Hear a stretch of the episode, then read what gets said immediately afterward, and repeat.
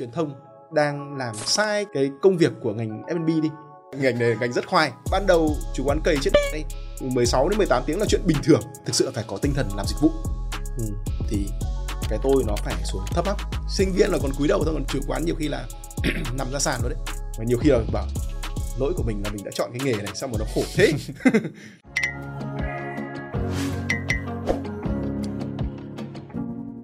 Chào mừng các bạn đã quay trở lại với podcast Người trong môn nghề, podcast về hướng nghiệp và phát triển bản thân dành cho người trẻ Việt.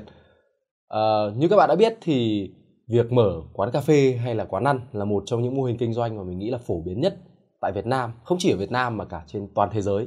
Tuy nhiên thì ờ, chắc là cũng không có nhiều người hiểu rõ về cái cơ hội và thách thức của mô hình này.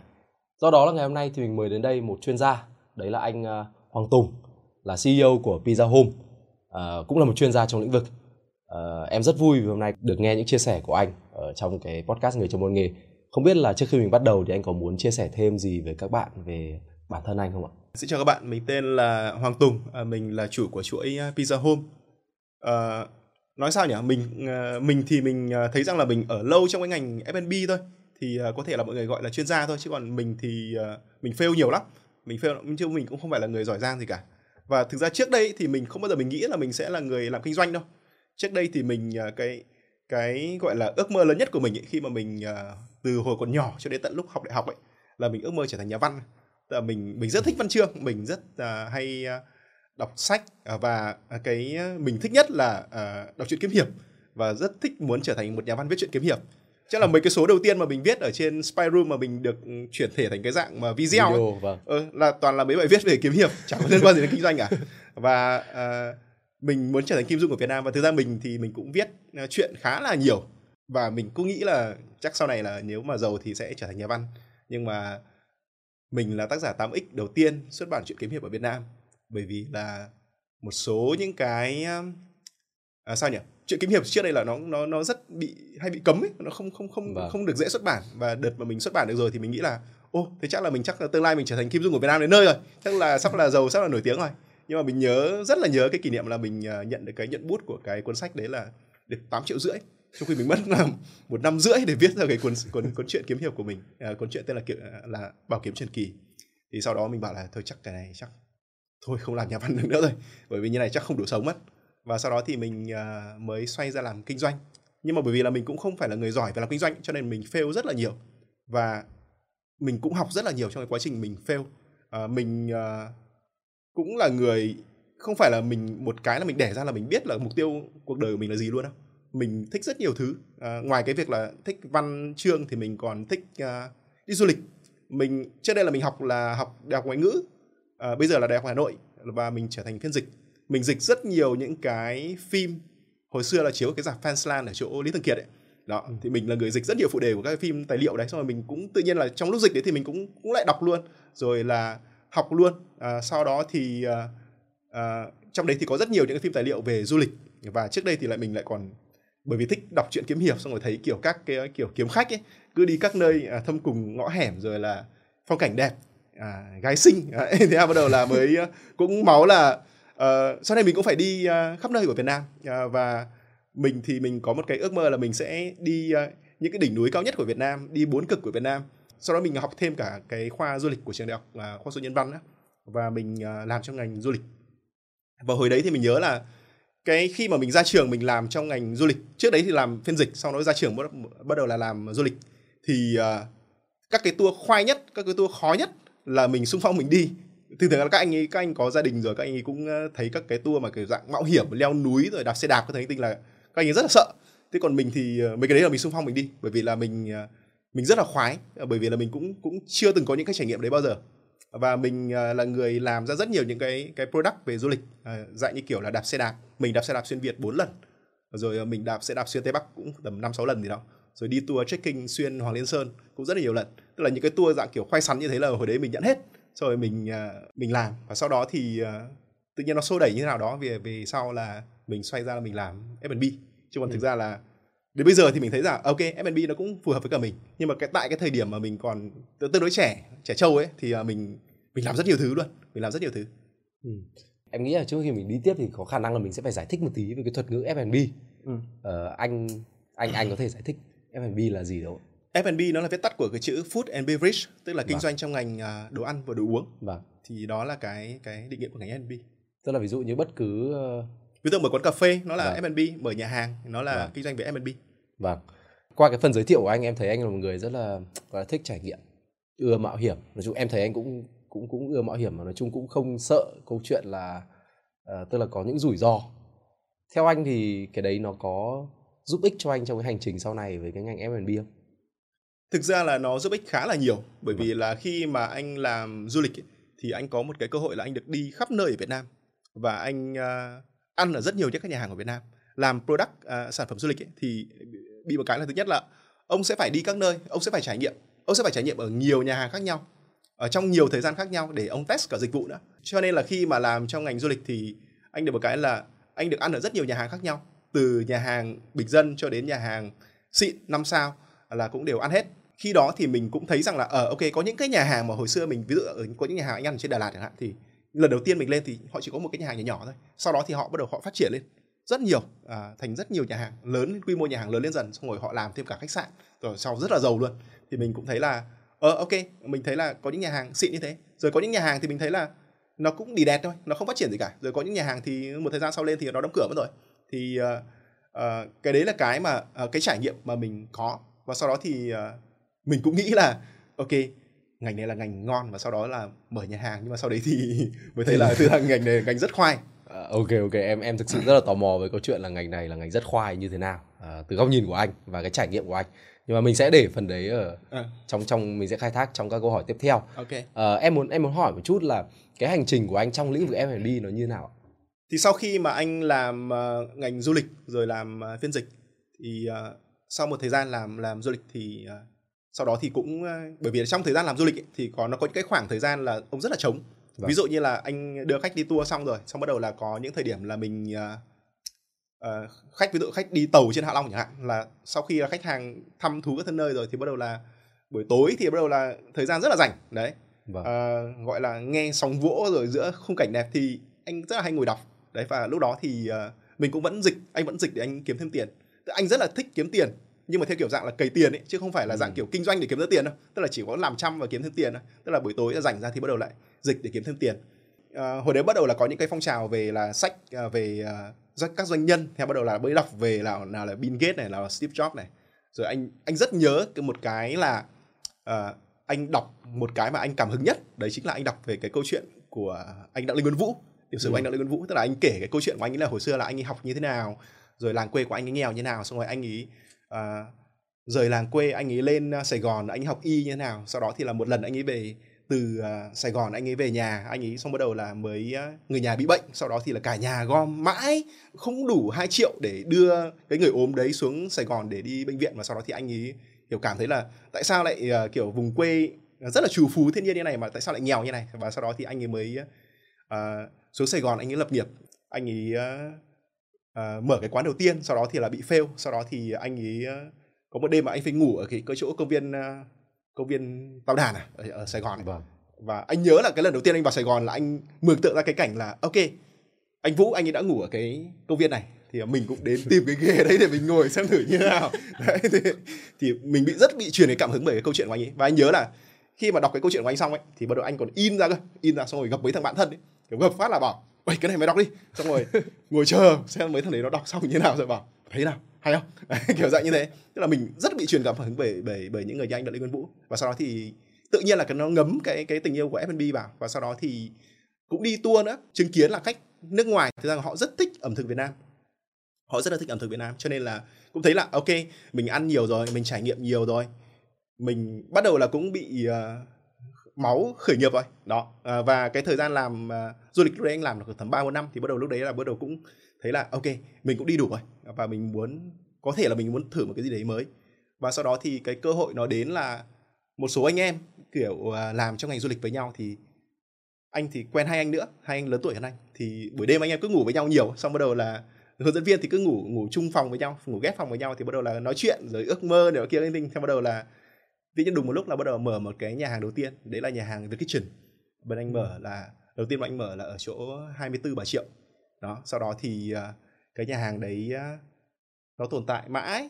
Sau đấy nó chuyển các địa điểm khác nhau. À, nhưng mà nó tồn tại mãi đến tận đến đợt, đợt dịch vừa rồi. Covid vừa rồi nó mới đóng cửa. Bọn anh thì cứ khoảng tầm một năm một lần bọn anh lại quay trở lại. Cái ngày mùng 9 tháng 9 tháng 5 là cái ngày mà mà bọn anh gọi vốn cái cho cái dự án đấy thì cứ ngày đấy là bọn anh quay Đại- trở lại cái nhà hàng đấy. không, bọn anh quay trở lại. Ừ, bây giờ không còn cổ đông nữa rồi nhưng mà vẫn quay trở lại để ăn để nhớ về cái ngày ờ, những cái ngày hồi đầu đấy. Nhưng mà bây giờ nó còn hoạt động không anh? Bây giờ thì nó ngưng rồi. Bây giờ nó ngưng rồi. Thì sau sau cái uh, The Kitchen đấy nó là gì ạ? Ờ, cái Việt Kitchen đấy nó mở ra thì ờ, Việt Việt Kitchen Việt Kitchen. Ok, Việt Kitchen. Việt Kitchen khi mà mở ra thì ờ, anh có một cái đấy là ờ, cái dự án đấy mở ra thì bọn anh không có tiền. Bọn anh không có tiền có rất ít tiền chứ không phải đến mức là không không không hoàn toàn có tiền. Vâng. Thì ờ, khi mà mở ra cái nhà hàng đấy thì ờ, làm theo kiểu dạng đúng như bây giờ làm pitching gọi vốn ấy. Làm pitching gọi vốn rồi ờ, cũng phân tích ờ, gọi là SWOT điểm mạnh điểm yếu các thứ soát đấy, à, phân tích ra xong bắt đầu là đi thuê một cái quán cà phê bắt đầu là mời anh em à, trong ngành du lịch đến và bắt đầu là đấy có cơ hội như này à, gọi vốn cần đầu tư cần đầu tư tỷ rưỡi thế bắt đầu là gọi vốn tỷ rưỡi. Và nhớ là lúc đấy là gọi vốn được rất là nhiều luôn rất là nhiều người sẵn sàng xuống tiền. Và có những anh còn bảo là tôi muốn đầu tư phát 50% luôn. Thì lúc đấy mấy ông bảo chứ cái này chắc chết anh em mình ờ, có mỗi hơn trăm triệu mà có ông đầu tư một phát hết uh, nửa công ty như này luôn thì uh, sau này các ông ấy chiếm công ty thì sao? Thì bắt đầu là mới bảo không không nhận nhiều tiền. Đấy chỉ nhận những cái gói nhỏ nhỏ nhỏ thôi để có để gọi là sau này mình vẫn kiểm soát công ty. Đấy thì thế là suy nghĩ rất là giờ trẻ con đấy nhỉ. Thế bắt đầu là cái dự án đấy thì nó có rất nhiều cổ đông và sau đó thì à, nó phát triển. Nó phát triển cũng rất là tốt. Cái thời điểm ban đầu anh nhớ là bọn anh làm được đến hơn 200 agency ở tại Hà Nội à, về du lịch. Họ gửi khách cho nhà hàng Ừ. làm khá là tốt. Nhưng mà thời điểm đó thì bọn anh cũng vấp rất là nhiều lỗi. Ví dụ như lỗi về mặt vận hành. Anh là người trực tiếp quản lý quán thì thứ ra lúc đấy anh cũng rất là non làm cũng còn sai rất là nhiều. À, và sau đó thì cổ đông cũng nhiều nữa. Rồi cãi nhau họp hành suốt ngày đó, sau đó thì anh làm ở dự án ấy 2 năm thì sau đó thì anh anh thôi. Và sau đó thì anh mới đi làm thuê.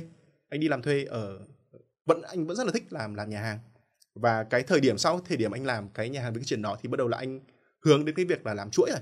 Và muốn là nó sẽ là một cái bởi vì sau đấy nghĩ là là nhà hàng thì chắc là nếu mà một điểm thì nó rất là khó giàu. À, và à, mình muốn là hướng đến làm chuỗi. Và lúc đấy thì anh bắt đầu là thích làm pizza rồi. Bởi vì bắt đầu là lúc đấy là ăn ở các nhà hàng như là hồi đấy ở Hà Nội thì có pepperoni rồi có Mediterranean này rồi có Alfresco này. Fresco. Vâng.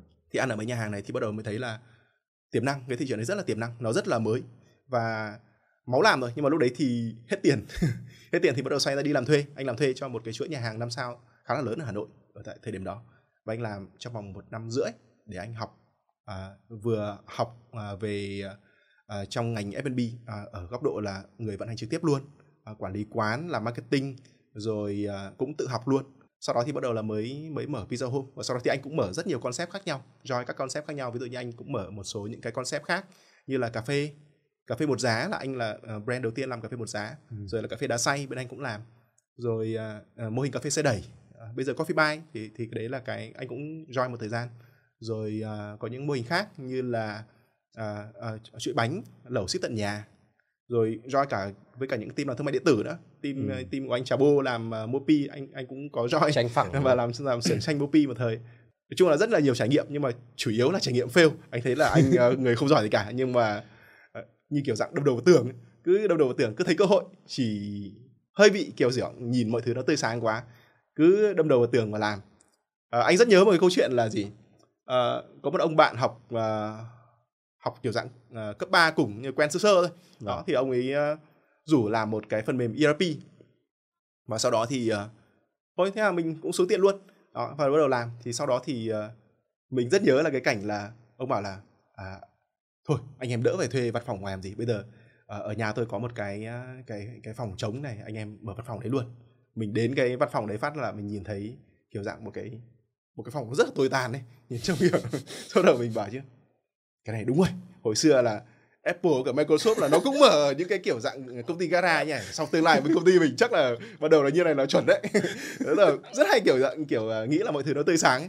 À, thì à, ok cái đấy cũng là cái cá tính của mình. À, mình anh fail nhiều nhưng mà cũng may có thể là bởi vì là nó fail chưa đến mức là quá là sấp mặt. Với cả thứ hai nữa là mình cũng cứ nghĩ là ok tương lai mọi thứ nó sẽ tươi sáng hơn. Thành ra là đến bây giờ thì vẫn vẫn vẫn vui.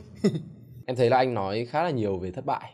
Nhưng mà em nghĩ là trong cái ờ, hành trình kinh doanh của anh thì chắc là nó không chỉ có thất bại. liệu có cái thành tựu gì hay là cái thành công nào mà anh cảm thấy rất là đáng nhớ không? Với anh nói về thất bại đáng nhớ rồi. Cái gọi là ừ, tạm gọi là những cái thành công uh, hay là thành tựu thì anh nghĩ là nó chắc là nó chưa đến mức độ đó bởi vì anh nghĩ là thành tựu đối với anh là một cái gì đấy rất là lớn. Ví dụ như là hồi xưa khi mà bắt đầu kinh doanh ấy, thì giấc mơ anh lớn đến bây giờ càng ngày nó càng nhỏ dần. Đó. Thì uh, tuy nhiên thì cũng có trong cái cái thời gian mà mình kinh doanh thì mình cũng có những cái mà mình uh, mình cũng đạt được uh, và được ghi nhận. Uh, đấy là lý do mà mình tồn tại đến tận bây giờ. Đó. À, ví dụ như là à, anh thì cũng có những cái chiến dịch mà nó nó rất là bất ngờ và nó nó được coi là thành công. Ví dụ như là chiến dịch là anh làm cái bánh burger corona thì nó lan truyền không phải chỉ riêng của Việt Nam mà lan truyền ra cả toàn cầu. Và đấy lên cả CNN lên CNN, lên BBC, vâng. lên vâng. Reuters, lên Le Figaro, gần như tất cả các báo ở trên thế giới. Vâng. Và sau đó thì uh, bọn anh uh, đo lại thì gần như là cả năm châu ấy đúng là năm châu bốn bể ấy, đều vâng. lên cái đưa về cái sản phẩm đó vâng. và đặc biệt là nó có một cái uh, đoạn phỏng vấn trực tiếp ở trên đài BBC hơn 2 phút ở trên chương trình là BBC Worldline là chương trình có nhiều người xem trực tiếp nhất trên thế giới vâng. thì lúc đó là lúc đó là mình cũng bay bay đấy lúc đấy là cũng thấy ờ, sướng đấy lúc đấy cũng thấy ờ, rất là tự hào. Lúc đấy là cảm thấy là ôi bao nhiêu vất vả của đời kinh doanh là mình có những cái giây phút này là mình cũng cảm thấy là ok cũng ờ, cũng thấy là uh, thích. Nhưng mà cơ bản thì uh, trong quá trình anh kinh doanh thì anh không phải là người giỏi. Thành ra là anh anh thấy là mình fail nhiều hơn fail nhiều hơn. Và thực ra là nói sao nhỉ? Nếu mà trường hợp mà mình được làm lại thì anh sẽ thay đổi rất nhiều thứ ấy. Ừ. ví dụ đi điều gì mà anh ước là anh đã anh sẽ không không làm. À, thực ra nếu mà ừ, trường hợp mà trả lời dạng kiểu hơi thảo mai một tí thì sẽ theo kiểu dạng là, là... Em, em thảo mai. Em nếu mà thảo mai một tí thì sẽ là kiểu dạng ờ ok những cái thất bại đấy uh, nó không vấn đề gì cả nhưng bởi vì nó sẽ làm nên con người của tôi bây giờ. Ừ, nhưng mà thực ra nếu mà nói thật ấy, thì uh, nói thật thì uh, phải nói là có những cái mà rất là khó nuốt có những cái mà anh sẽ ước là anh không làm. Và anh nghĩ rằng cái đấy có thể là rất nhiều người cũng cũng cũng đã từng đếm trải cái đó, đó rồi à, anh rất ước là anh sẽ không dễ dàng nhận lời à, các cái đối tác một cách dễ dàng như hồi xưa. Trước đây thì mình là người mình nghĩ là mình là người nhìn về cơ hội quá nhiều chứ mình không nhìn về rủi ro. Thành ra là cứ nhìn trông thấy là ok dự án này uh, có tiềm năng tương lai thành dự án triệu đô dự án kia là ở kia trên thế giới đó là tỷ đô rồi ừ. là mình sẽ rất là dễ dàng mình xuống tiền để mình tham gia. Thực ra là kinh doanh thì những cái đó nó fail thì là chuyện bình thường thôi. À, và fail là mất tiền là chuyện bình thường thôi nhưng mà khi mà mình chọn sai đối tác ấy, thì mình thấy rằng là ngoài cái chuyện mất tiền này thì sẽ còn những cái uh, mất tình cảm là đương nhiên. Rồi mất những cái uh, và nó ám ảnh tâm lý rất là nhiều. Ờ, mọi người cứ uh, nói rằng là việc là ừ, ok chúng ta phải thất bại rồi chúng ta đừng ngại thất bại nhưng mà mình nghĩ rằng là có những cái thất bại thực ra là nó nó là ngu. Có những cái thất bại là để mình vượt qua nhưng có những thất bại thực sự là rất là ngu luôn. Và mình là người có rất nhiều những cái thất bại kiểu dạng ngu xuẩn như thế à, ví dụ như là chọn đối tác một cách vội vàng và sau đó thì uh, phải đi xử lý cái đống lầy nhầy đấy rất là lâu. Đó mình bây giờ thì mình sẽ chọn các đối tác nó kỹ hơn rất là nhiều. Bởi vì là thực ra mình quay trở lại mình nhìn lại thì đúng thật sự là ở trên trên thị trường chúng ta cũng không phải là có không có quá nhiều team là có thể chơi với nhau được lâu dài đâu. Những ừ. cái team dạng như kiểu uh, mình với cả trà bô với cả hải uh, ở dự án bopi có thể chơi anh em chơi với nhau được nhiều năm kinh doanh. Tất nhiên là cũng không có lời lãi gì cả nhưng mà ít nhất là anh em còn chơi với nhau lâu dài được chứ còn mình thấy phần lớn các team là đều sau một thời gian là tan tan là nhiều. Em nghĩ là cái này em cũng uh, chia sẻ khá khá nhiều uh, tâm sự. Bởi vì thực ra uh, em cả thưa góc nhìn cá nhân của em em nghĩ là những người làm thật thì thì sẽ rất là thấm cái chuyện này. Ừ. mà cá nhân em cũng thế. Cá nhân em cũng cũng đã từng làm spy room em làm spy room cũng uh, từ đến nay cũng phải 8 năm 8 năm thì cũng như thế. Thực ra mình cũng hay nói như như anh vừa nãy em nói, anh anh nói một câu em thấy rất, rất là thấm là câu chuyện là nếu mình nói thảo mai thì ok đấy là bài học của tôi đấy là abc đấy là nó giúp cho tôi hình thành tôi ngày hôm nay có nhưng mà thực sự thì em cũng em em cũng thường tự nói bản thân là đấy là ngu. Tức là thực ra đấy là một cái mà mình hoàn toàn có thể tránh được nếu mà mình bớt nhẹ dạ cả tin đi. Yes. nhưng mà em em không biết nhưng mà ngược lại từ góc nhìn của em em lại nghĩ là với những người làm kinh doanh ấy thì nếu mà mình thuần kinh doanh quá tức là mình không có cái sự ngây thơ thì nhiều khi lại không phải là người làm product tốt. Đúng rồi cũng em, có thể. em, em em em luôn luôn nghĩ thế. Và đôi khi để mà làm một product tốt này hay làm được những cái sản phẩm mà gọi là mình mình mình mình mình có thể tự hào được thì nhiều khi là mình lại phải ngây thơ một tí. Và nhiều khi là cái ờ, đánh đổi ở đấy là có lẽ là mình sẽ phải ngu một vài thời điểm có lẽ ừ. là mình sẽ phải gọi là không được tỉnh táo một vài thời điểm có lẽ mình sẽ phải mất một vài người trên đường đi hoặc có lẽ là mình sẽ phải có những cái nhận thức khác về một số người hay một số cái cái, cái mối quan hệ trên đường đi nhưng mà nó là cái giá phải trả để mình có thể làm được những thứ mà mình thực sự cảm thấy là mình mình muốn gắn bó với nó yes yeah. đó thì thì một chút gọi là tâm sự tại vì em nghĩ là cái đấy là cái mà em cũng cũng đã trải qua em không dám nói rằng là những cái thứ của tại vì mỗi người sẽ có một cái trải nghiệm ừ. và một cái cái cái câu chuyện à, cái cái chặng chặng đường rất là khác nhau nhưng mà em tin là những cái chia sẻ của anh thì có thể là nhiều người sẽ không đồng cảm được quá nhiều nhưng mà với em thì em cực kỳ đồng cảm à. tại vì em thấy rằng là đó chính xác là những gì mà em đã trải qua và vẫn tiếp tục đang trải qua yes. vì kinh doanh nó là như vậy mà nhưng mà đến một thời điểm thì em nghĩ là mình quen với chuyện đấy rồi mình cảm thấy là à mình rất là open tức là mình rất là thoải mái ừ. bất kể chuyện gì xảy ra thì mình vẫn vẫn ở đây vẫn tiếp tục và em nghĩ là đến cuối cùng thì nhiều khi đấy lại là cái cái gọi là trong trong của em ấy em gọi là resilience ấy, tức là cái sự à. gọi là kiên trì bền bỉ. Cái đấy nó là thứ phải luyện tập nó qua nhiều cái trải nghiệm. Nó không được hay ho lắm em nghĩ vậy. Ok thế thì mình uh, quay trở lại với cái chủ đề chính với buổi ngày hôm nay thì uh, như em có nói ở đầu ở đầu ấy thì em thấy là cái lựa chọn mà mở quán cà phê này hay mở quán ăn thì nó là một lựa chọn rất là phổ biến. Mà em nghĩ rằng là ai cũng cũng muốn khi mà đầu tiên để nghĩ về câu chuyện kinh doanh thì em nghĩ hoặc là người ta sẽ nghĩ mở quán ăn hoặc là mở quán cà phê hoặc là cùng lắm bây giờ ở Việt Nam thì em nghĩ là chắc là bán quần áo. À. em thấy thực sự rất là phổ biến những cái lựa chọn như vậy.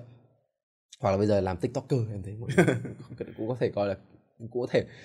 Nhưng mà em em cảm thấy là rất nhiều người mà em đã từng tiếp xúc em cảm thấy mọi người tiếp cận cái câu chuyện mở quán ăn hay mở quán cà phê một cách tương đối là em không dám gọi là là là ngây thơ nhá. Nhưng mà em em có cảm giác như là mọi người hơi hơi hơi có những lầm tưởng rằng là ừ. nó sẽ dễ hoặc là nó sẽ như này nó sẽ như thế kia. Nhưng mà trên thực tế thì em luôn cảm giác là đây là mô hình cực kỳ khó. Em không biết tại sao em không có trải nghiệm trong trong lĩnh vực này nhưng em cảm giác là mô hình F&B là một cái cực kỳ khó và rất vất vả. Thế thì uh, từ góc nhìn của anh thì sao? Anh có thấy là có những cái lầm tưởng nào thường gặp khi mọi người tiếp cận với lĩnh vực F&B không cái việc mà khởi nghiệp trong ngành F&B nó không phải chỉ riêng là phổ biến ở Việt Nam đâu mà rất nhiều bạn trẻ ở, ở châu Á cũng khi mà cái việc mà đang đi làm và sau đó thì bắt đầu là dành dụm được một ít tiền vâng. sau đó là bắt đầu là muốn à, làm một cái gì đấy uh, riêng cho mình là bắt đầu là sẽ nghĩ đến việc là mở nhà hàng mở quán cà phê rất là nhiều. Đó cái đấy là cái cái cái rất là phổ biến.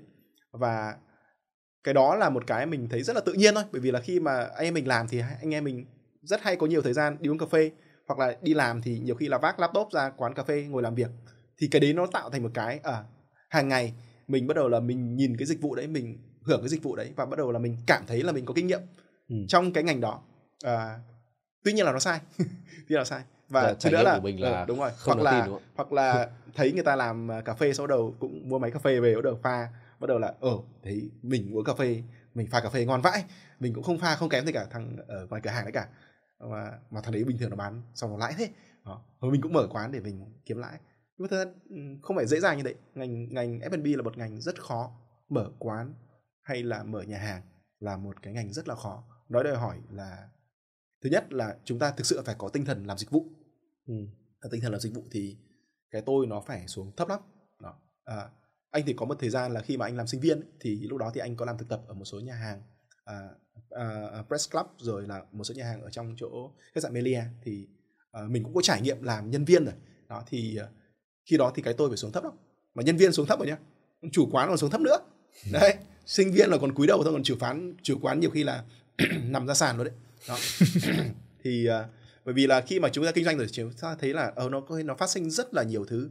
Và có những cái là hoàn toàn không phải lỗi của mình. Có những cái hoàn toàn không phải lỗi của mình. Nhưng khách hàng cứ blame mình. Và nhiều khi là mình phải ok lỗi của em. Lỗi của em. Và nhiều khi là bảo lỗi của mình là mình đã chọn cái nghề này sao mà nó khổ thế? Đó. Thứ hai nữa là uh, nó là một cái ngành đòi hỏi sự vất vả. Chúng ta ngồi vào một cái quán thì chúng ta thấy rằng ok điều hòa ngồi máy tính chiêu chiêu nhạc hay đúng không? Mọi thứ là perfect. Nhưng mà làm chủ quán là khác. Nó chúng ta sẽ phải dành cái thời gian ra rất là vất vả. Và mình thấy rằng là một phần nữa đấy là truyền thông đang làm sai cái cái cái công việc của ngành F&B đi. Rất nhiều những cái quảng cáo bây giờ nó cứ đập vào mặt là gì? À, ok bạn sở hữu quán rồi là à, bạn không à, việc gì phải làm cả. Đấy đã có phòng marketing thuê ngoài rồi. Đấy chúng tôi sẽ kéo khách đến cho bạn. Đấy bạn chỉ việc là làm đồ thôi. Đấy đâu dễ thế? Đó, hoặc là gì? À, bạn cứ tập trung làm kinh doanh đi. À, và bạn làm theo những cái mô hình của tôi thì chúng tôi sẽ nhân 3 nhân 4 uh, hiệu suất. Rồi nhân 3 nhân 4 doanh số. Nhân 3 nhân 4 doanh số. Đến những ông giỏi như là thiếu di động bây giờ còn đang sụt doanh thu. Mà mấy ông kia đòi bảo cam kết nhân 3 nhân 4 doanh số. Lấy đâu ra? Của đâu ra? Những cái đấy là những cái truyền thông đang làm sai. Hoặc là các bạn đang quảng cáo nó nó sai cảm thấy là nó dễ dàng quá. Vâng. và rất nhiều người bị lầm tưởng cái đó. Hoặc là có những cái thì họ chào là bán nhượng quyền là gì? Uh, ờ, 3 tháng hoàn vốn 6 tháng hoàn vốn. Thậm chí có những cái nhượng quyền đập mặt mình là 10 ngày hoàn vốn. Rồi có những cái là gì? Trả lãi 7% một tháng. Của đâu mà ngon đấy mình làm thì nó bục mặt ra đấy thì đấy là những cái mà chưa bị lầm tưởng nữa là ok làm cái này là rất easy money không có. À, mình nghĩ rằng bất cứ một ngành nào là ngành khi để mình kiếm ra tiền ấy, thì nó đều đều phải vất vả hết. Và ngành NB này là một ngành rất vất vả. À, cũng không có chuyện là automation đâu. Nhiều ông bảo là ok cái hệ thống quy trình KPI rồi tất cả mọi thứ là quá nó vận hành tự động rồi chúng ta sau này nó thành dòng tiền tự động rồi chúng ta lãnh đạo tự do. Không có đâu. Đấy, ngày em đi trừ phi là quy mô rất là lớn lên thì không nói thì ông bắt đầu có đủ ban bệ chứ còn ban đầu quán chủ quán thì chủ quán cầy chết mẹ đi. Chủ quán cầy là nine to five là chuyện bình uh, nine to five là nhân viên. Vâng. chủ quán là cầy khoảng tầm 10, 16 đến 18 tiếng là chuyện bình thường. Đó. Thì cái đó là cái những cái mà lầm tưởng. Đó. Thì khi mà mở quán ra thì thứ nhất là chúng ta phải chuẩn bị về ít nhất là phải biết về nghề biết về có tinh thần về dịch vụ cái tôi phải hạ xuống rất thấp. Và thứ nữa là phải khỏe phải khỏe. Khỏe ở đây là vừa là khỏe về mặt thể chất vừa à. là sức khỏe về mặt tinh thần luôn đấy. Bởi vì là nhiều khi là mình làm tâm huyết này nọ kia nó ngồi lên đọc mấy cái review sao cảm thấy điên lắm. Mới cảm thấy là ok sắp stress đến nơi rồi. Thì đấy là những cái mà cần phải chuẩn bị rất là kỹ khi mà làm. Và thậm chí không còn phải may mắn nữa. Bởi vì nhiều khi là tất cả những cái đấy có hết. Đó ừ. tất cả những cái đấy có hết nhưng mà vẫn fail đấy là lý do mà mình thấy rằng rất nhiều những cái ông rất là lớn vốn nhiều nhá tiền nhiều nhá team ngon nhá họ làm rất là vất vả nhá nhưng mà họ ra những brand mới họ vẫn fail thiếu may mắn tham minh thị trường không đúng vâng. là vẫn đai vâng. ví dụ như mà đang chuẩn bị rất là căng thẳng xong cuối cùng lại dính covid thì đúng rồi hồi em em hoặc thấy... là nhảy vào những cái ngành hàng mà đến bây giờ là nó không còn phát triển nữa ừ. nó nó đai thì một ông ông không thể ông gánh thị trường được không thể ừ. còng lương gánh thị trường được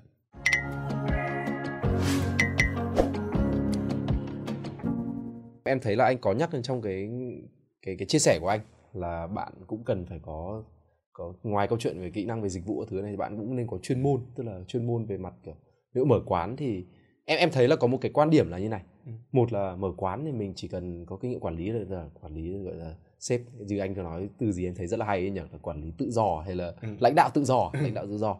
Tức là giải mình phóng lãnh đạo. giải phóng mình chỉ cần có kỹ năng lãnh đạo và kỹ năng quản lý thôi và một quan điểm khác là bảo là bạn thì cần phải có kỹ năng ví dụ như là mở nhà hàng thì bạn phải có kỹ năng làm bếp hoặc là cà phê thì bạn phải có kỹ năng về cà phê vân vân thì uh, quan điểm của anh anh anh nghiêng về phe nào hơn ạ cái này thì anh em kinh doanh trong ngành là cãi nhau chắc là từ năm này qua năm khác ấy.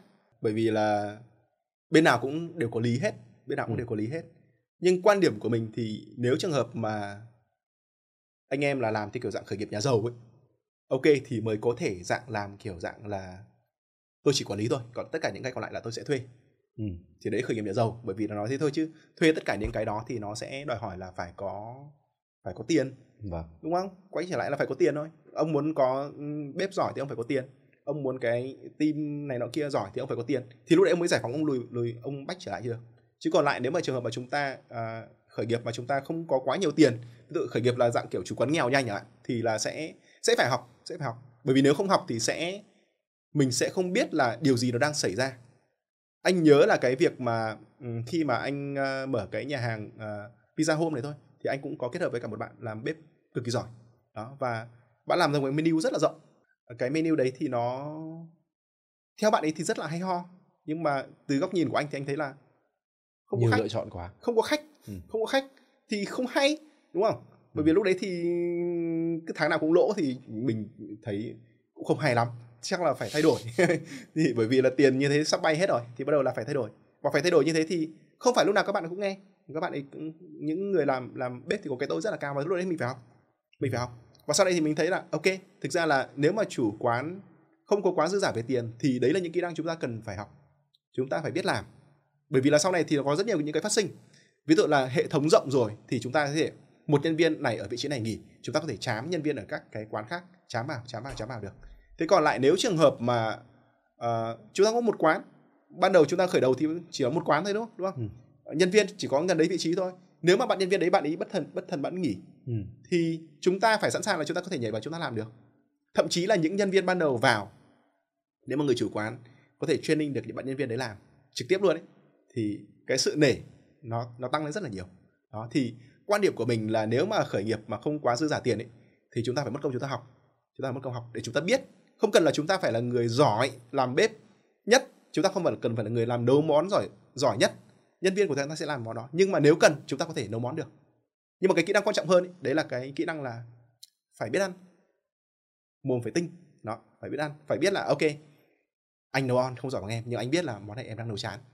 Thì cái đấy là phải nói phải phải nói cho các bạn biết được. Ừ. thì cái thứ hai nữa là phải rất là khó tính về mặt dịch vụ. Khó tính về mặt dịch vụ. Bởi vì là uh, làm ngành dịch vụ thì nó đòi hỏi rất là chi tiết. Anh nhớ là hồi xưa khi mà anh làm ở cái nhà hàng thì chả lúc nào mình thấy là mình được ngơi tay cả. Tức là lúc mà mình khanh vắng khách anh quản lý anh ra anh bảo ông nhìn khắp nơi. Xong rồi bảo cái góc này cái kính này nó mờ. Ra lau lại vặt ra lau lau. Xong mà lau xong mà ông không không ông chỉ ra luôn ông bảo là vẫn mờ lau tiếp. Đấy hóa ra là ông ấy soi rất là kỹ ông thấy ừ. à chỗ này vẫn còn mờ. Mà ông chỉ ra thật mình cũng thấy là ok chỗ này vẫn mờ mình lau chưa kỹ. Lại rào lau tiếp tức là lúc nào cũng phải luôn chân luôn tay. Nó hỏi một sự rất là tỉ mỉ. mỉ. Nhiều khi là nó hơi hơi ờ, khắc nghiệt á nó hơi ờ, nhìn từ góc độ nhìn từ nhân viên bảo chứ. Mẹ sếp này sao củ chuối thế? Nhưng mà thực ra đúng là nó phải như thế đúng là nó phải như thế. Tức là ông phải biết ít nhất là ông phải biết ăn tinh bột mà thứ hai là ông phải rất khó tính về mặt dịch vụ. À, còn lại là nghề thì chủ quán nhỏ nên biết. Chúng ta rất cần nên biết để chúng ta khi cần thì chúng ta có thể chám vào vị trí của nhân viên được ừ. và sau đó thì là chúng ta có thể xoay chuyển nhân viên vào chúng ta rút ra. Đó thì đấy là cái cái kinh nghiệm của cá nhân của mình. Còn mình thì chưa bao giờ mình khởi nghiệp nhà giàu à nhưng thì mình cũng trong tương lai anh có thể trong tương lai đúng không? Okay. nhưng mà cho em hỏi một tí là cái cái sự tỉ mỉ đấy tức là như anh cũng cũng vừa chia sẻ là do mình tỉ mỉ như vậy thì nhiều khi nhân viên cũng nếu mà người ta không hiểu thì người ta cảm thấy ui cái ông này khó tính cái ông này ấy quá. Thế anh anh xử lý cái chuyện đấy như thế nào? Đó thì nếu trường hợp mà khi mà nhân viên vào thì mình uh, mình nếu trường hợp mình là người biết nghề một vâng. chút không cần biết nghề nhiều bởi vì là mình dạy như kiểu là abc thôi mình dạy cho ông một dấu ông giấy trắng thôi chứ còn là sẽ có những người giỏi hơn mình rất là nhiều họ làm trong bếp rồi thì ban đầu khi mà mình cùng các bạn ấy training từ ban đầu các bạn tự nhiên các bạn có một cái sự respect sự tôn trọng đối với mình ngay ừ. từ ban đầu rồi ừ. thì nó dễ hơn rất là nhiều nó dễ hơn rất là nhiều chứ nếu trường hợp là chỉ có chỉ tay năm ngón không thôi thì à thì khó ừ. vâng à, hóa ra đấy là lý do tại sao mà anh ờ, em thấy là anh là người cũng ờ, sáng tạo ra các sản phẩm ví dụ như cái giai đoạn mà burger corona đấy chẳng hạn thì có phải anh là người trực tiếp sáng tạo ra cái món đấy không ạ? có là... có à, mình là người trực tiếp sáng tạo ra một số món còn vâng. một số món thì là mình có trao đổi với cả anh em ừ. à, và thực tế là mình nghĩ rằng là người chủ doanh nghiệp trừ phi là rất lớn thì không nói chứ còn nhỏ thì uh, lúc mà khó khăn ấy thì phải nhảy vào mà làm ừ. đó mình không tin vào mấy cái uh, uh, dạng kiểu giải phóng lãnh đạo lắm đâu mình nghĩ rằng là có thể là mình cũng chưa từng thấy là ông CEO nào tốt trên thế giới mà những công ty tốt trên thế giới mà bảo là các ông ấy bảo là ngày làm việc 4 tiếng chẳng hạn. Anh mình nghĩ là những cái mô hình dạng như thế thì nó sẽ là một cái dòng tiền mà chúng ta sống thoải mái relaxing. Chứ còn để mà build ra một công ty thực sự là lớn ấy, thì mình nghĩ rằng là người người chủ sẽ phải có trả giá về sự vất vả. Đó mình mình tin là như thế. Chứ còn bảo là tôi có chỉ tay năm ngón không thôi và sau đó công ty thành một công ty lớn thì thì khó nếu mà dạng kiểu dòng tiền thụ động hay các cái mà trên thị trường đang nói bây giờ ấy, thì mình nghĩ rằng nó là một dạng quy mô nhỏ. Nó cũng ừ. tốt không vấn đề gì cả. Đấy là sự lựa chọn đấy thì uh, uh, mình mình khi mà uh, doanh nghiệp mà khó ấy, thì mình nghĩ rằng lúc đấy là người chủ phải nhảy vào làm cùng nhân viên một cách mạnh mẽ. Ví dụ như là uh, cái đợt mà covid chẳng hạn thì nếu mà trước đây thì chắc là chả bao giờ mình post bài bán hàng ở trên facebook của mình cả. Facebook mình toàn post những cái linh ta linh tinh. Đó. Uh, thì uh, lúc đấy thì bắt đầu là đói rồi à, không có tiền. Đùng một phát covid nhân viên một số thì trốn về quê trước khi hà nội phong tỏa. À, thì bắt đầu lúc đấy là bắt đầu post bài quảng cáo làm ra sản phẩm mới. Bình thường làm sản phẩm mới thì thì bên anh chỉ có post lên fanpage thôi. Còn lúc đấy thì ôi ừ, cá nhân có thử post hết kêu gọi anh em à, 500 anh em đi qua mua hàng giúp tôi theo kia voucher giảm giá. Đấy mã là uh, Hoàng Tùng là sẽ được giảm giá gần này gần này gần này. Ôi lúc đấy bán hàng tưng bừng luôn thì uh, anh nghĩ là trong cái quá trình đó thì mình cũng uh, khi mà cần thì người chủ phải là người đẩy doanh nghiệp một cách mạnh mẽ nhất. Đấy. Thế còn lại là bình thường nếu mà nó ok thì chúng ta ok nó là hệ thống. Nhưng mà khi mà cần thì phải nhúng tay. Đó. chứ còn bảo là tự do hoàn toàn thì anh không, không tin vào chuyện đấy không tin vào chuyện đấy vâng tại vì thực ra em cũng nghĩ thế. Em nghĩ là doanh nghiệp thì nó là là linh hồn của cái doanh nghiệp đấy chính là người chủ doanh nghiệp mà cái tinh thần tức là khi mà ví dụ như cảm thấy là ông chủ doanh nghiệp đấy ông ấy cũng rượu dã thì cảm giác như là nhân viên anh em tất cả thứ nhìn vào cũng không cảm thấy là là muốn cố gắng không thực ra là ờ, doanh nghiệp mà từ khởi nghiệp đi lên ấy thì vâng. nó sẽ chịu ảnh hưởng của người người chủ uh, rất là nhiều vâng. đấy chứ còn uh, từ người chủ đi lên uh, doanh nghiệp từ quy mô nhỏ đi lên mà mà theo kiểu dạng uh, anh nghĩ là tự động hóa được thì anh nghĩ nó ở một cái quy mô doanh nghiệp kiểu khác.